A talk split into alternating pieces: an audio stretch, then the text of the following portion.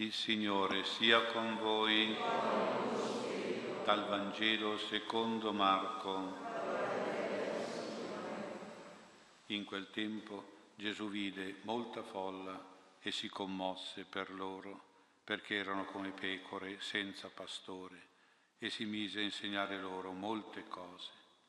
Essendosi ormai fatto tardi, gli si avvicinarono i discepoli dicendo, questo luogo è solitario ed è ormai tardi, congedali perciò, in modo che andando per le campagne e i villaggi vicini possano comprarsi da mangiare. Ma egli rispose, voi stessi date loro da mangiare. Gli dissero, dobbiamo andare noi a comprare duecento denari di pane, a dare loro da mangiare? Ma egli replicò loro, quanti pani avete? Andate a vedere. E accertatisi, riferirono cinque pani e due pesci. Allora ordinò loro di farli mettere tutti a sedere a gruppi sull'erba verde e sedettero tutti a gruppi e gruppetti di cento e di cinquanta. Presi cinque pani e due pesci, levò gli occhi al cielo, pronunciò la benedizione, spezzò i pani e li diede ai discepoli perché li distribuissero e divise i due pesci fra tutti. Tutti mangiarono e si sfamarono e portarono via dodici ceste piene di pezzi di pane e anche dei pesci. Quelli che avevano mangiato i pani erano cinquemila uomini. Parola del Signore.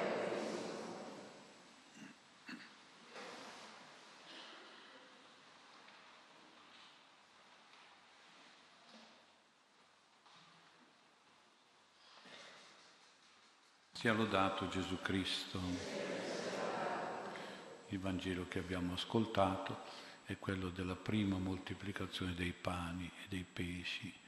Ci insegna molte cose, soprattutto ci insegna il cuore di Gesù, buon pastore, un cuore pastorale, perché qui Gesù si relaziona con molta folla, dice il Vangelo, come un pastore con un grande gregge di pecore ma in questo caso si tratta di un gregge trascurato, un gregge abbandonato dal loro pastore, un gregge allo sbando e quindi un gregge che soffre di fame e di sete perché manca il pastore che li porta ai verdi pascoli, pascoli rigogliosi di erba buona e fresca, sulla quale poi si sono seduti queste persone, che li porta alle acque fresche e dissetanti ai torrenti.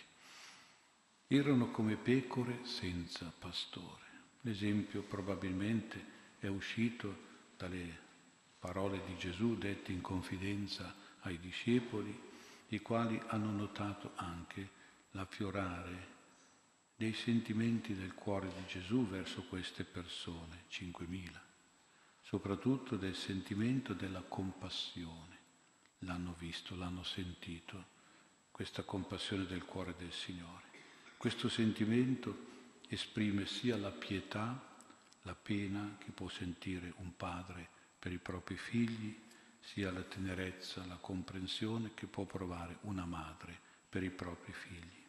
È quindi un sentimento che è nato più che nella società pastorizia, è nato nella Sacra Famiglia di Nazareth, che si è formato nel cuore umano di Gesù a contatto proprio con San Giuseppe, padre, con Maria, madre, ispiratori e modellatori dei sentimenti del cuore di Gesù, anche di questo sentimento di compassione. Trattandosi di una folla composta di molte persone, l'esempio più calzante è quello del gregge di pecore e quindi la pietà e la tenerezza diventa quella del pastore. Ma questo mette anche in luce il fatto che i pastori di Israele, a differenza di Gesù, erano invece persone impassibili, insensibili, indifferenti, freddi, non sentivano i bisogni e le sofferenze di quelle persone. Ecco allora che Gesù si mette a insegnare a loro molte cose. Non sono precisate quelle molte cose, ma sicuramente sono insegnamenti di verità, di giustizia, di bene, che riguardano la religione, che riguardano la morale, Dio e il prossimo. Di certo, anche qui possiamo sottolinearlo, erano insegnamenti che nutrivano queste persone spiritualmente, dissetavano la loro anima, la loro mente, il loro cuore. Altrimenti non sarebbero restati ad ascoltare a lungo Gesù, non sarebbe passato molto tempo come invece è passato fino a farsi molto tardi. Lo dicono anche i discepoli. Questo dono dell'insegnamento che Gesù aveva. Gesù deve averlo anche imparato da San Giuseppe, perché in famiglia, nella famiglia ebraica, il padre aveva il compito di insegnare ai figli, ai bambini, insegnare naturalmente la Sacra Scrittura, la Bibbia. Gesù era il Verbo, è il Verbo, è la parola di Dio, ma perché potesse essere comunicata questa parola, potesse essere capita e praticata, aveva bisogno di essere insegnata.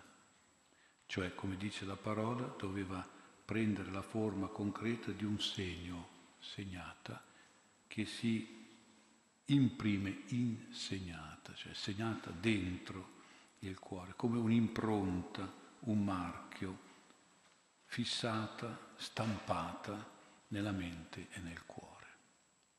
Come sarebbe bello che davvero gli insegnamenti del Signore avessero, fossero i propri insegnamenti, cioè si stampassero dentro, si fissassero, si imprimessero come segni dentro il cuore e dentro l'anima. La parola ha bisogno di essere insegnata, di essere anche istruita anche qui, cioè costruita, edificata in strati, in strati concreti, fino ad arrivare a un apprendimento progressivo per una competenza specifica sul Vangelo, per esempio, con istruzioni, direttive, consigli e lezioni su ciò che si deve fare e non si deve fare, su come si deve fare, con insegnamenti utili quindi di abilità pratica, quasi come un ammaestramento tecnico, un addestramento esperto.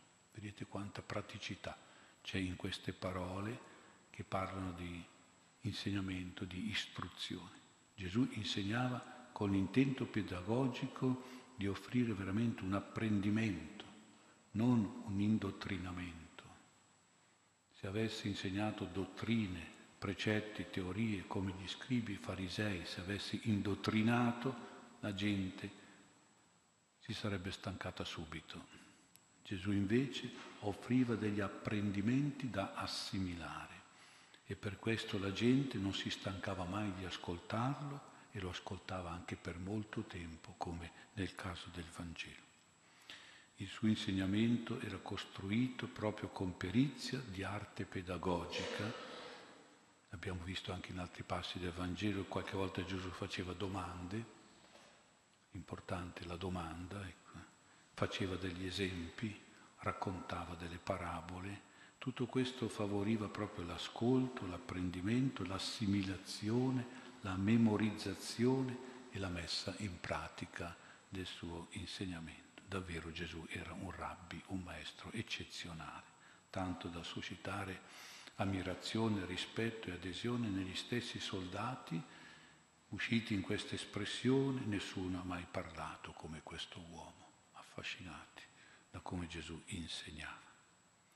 Un po' di merito deve averlo avuto anche San Giuseppe, che nel Vangelo non parla mai, è l'uomo del silenzio, ma da questo suo silenzio deve aver tratto e fornito tanti insegnamenti in famiglia, tanta pedagogia istruttiva e comunicativa che Gesù ha imparato proprio negli anni che ha vissuto a Nazareth in stretta convivenza con San Giuseppe.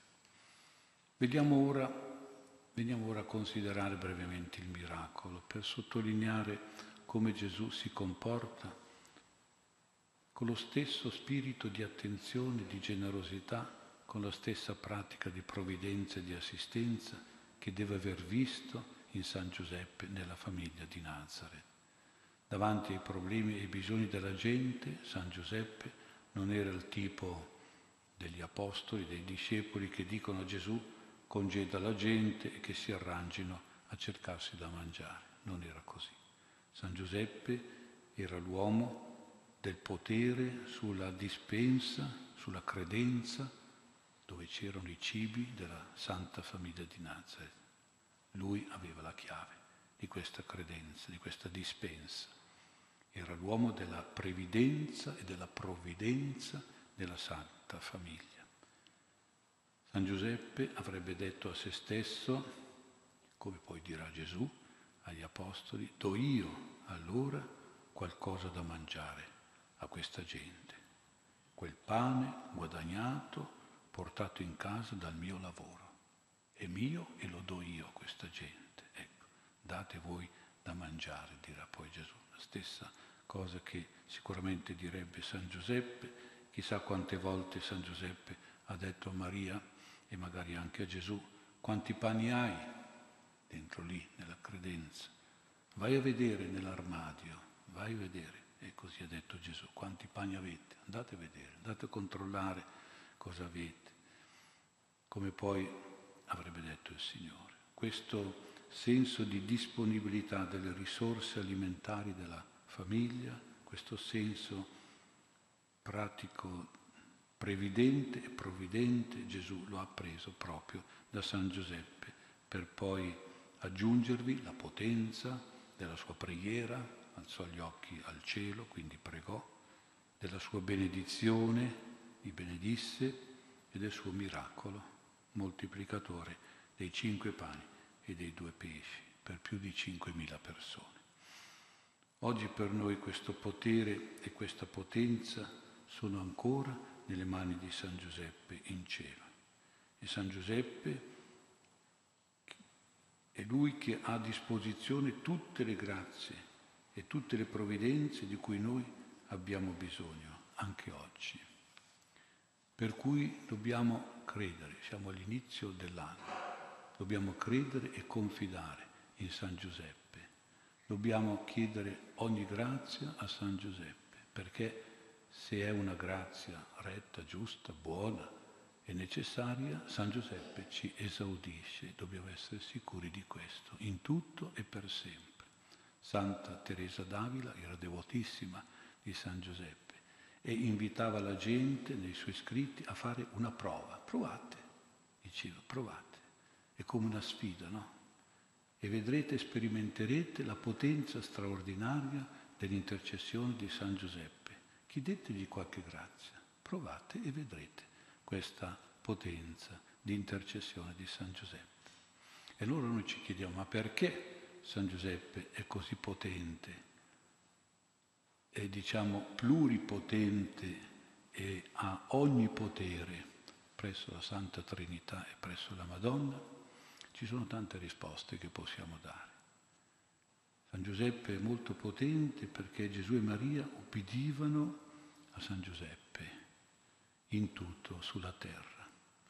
Quello che diceva San Giuseppe era legge e quindi si doveva ubbidire. Pensate Gesù che ubbidisce, la Madonna che ubbidisce a San Giuseppe. Se ubbidivano sulla terra, anche in cielo. Ubbidiscono a Lui per qualche grazia che Lui chiedeva per noi, che San Giuseppe chiede per noi o che noi chiediamo a Dio attraverso di lui. Perché San Giuseppe ancora sulla terra ha sempre fatto la volontà di Dio. È ubbidientissimo San Giuseppe. Avendo sempre fatto la volontà di Dio, ora Dio in cielo fa la sua volontà.